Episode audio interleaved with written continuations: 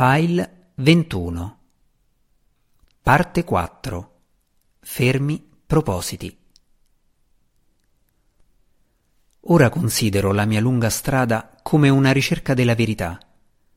La verità nel mio cuore, nel mondo che mi circonda e nelle più ampie questioni dello scopo dell'esistenza.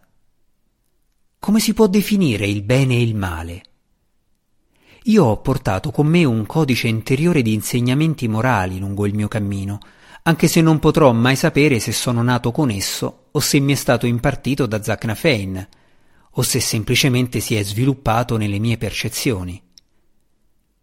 Questo codice mi ha costretto a lasciare Menzo Berranzan, perché anche se non ero certo di quali potessero essere quelle verità, io sapevo al di là d'ogni dubbio che non le avrei trovate nel regno di Lot.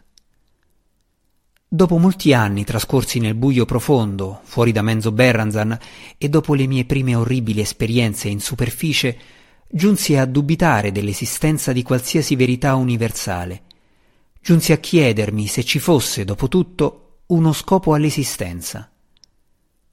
Nel mondo dei Drow l'ambizione era l'unico scopo, il ricercare guadagni materiali che giungevano come conseguenza di un rango superiore.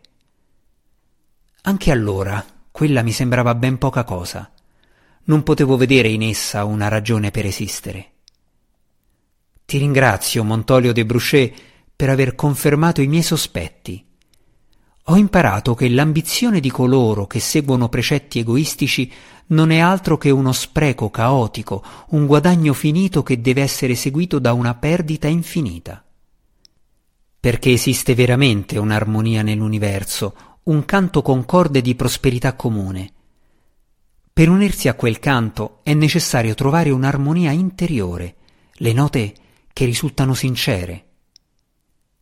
Esiste un altro punto da sottolineare riguardo a quella verità. Le creature malvagie non possono cantare. Drist Dourden